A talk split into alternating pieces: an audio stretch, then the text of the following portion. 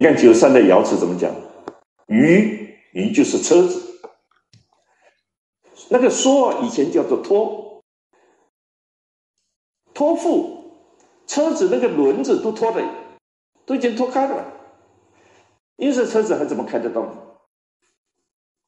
夫妻房木，我倒想问各位，谁是夫，谁是妻？你看九三，它对应的爻就是上九。初九对应的爻是六四，九二对应的爻是九五，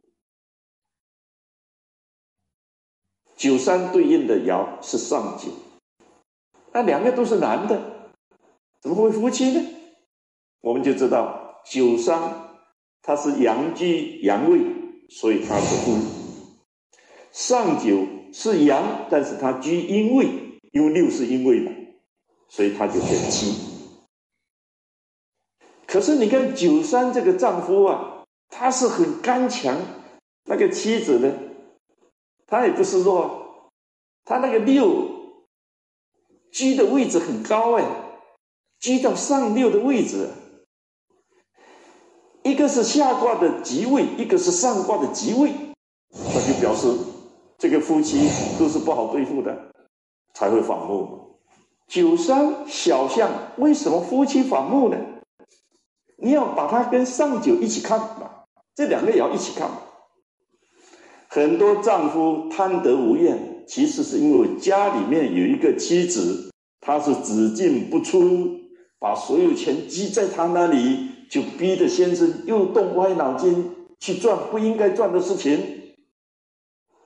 那这是什么？这就是不能正视也。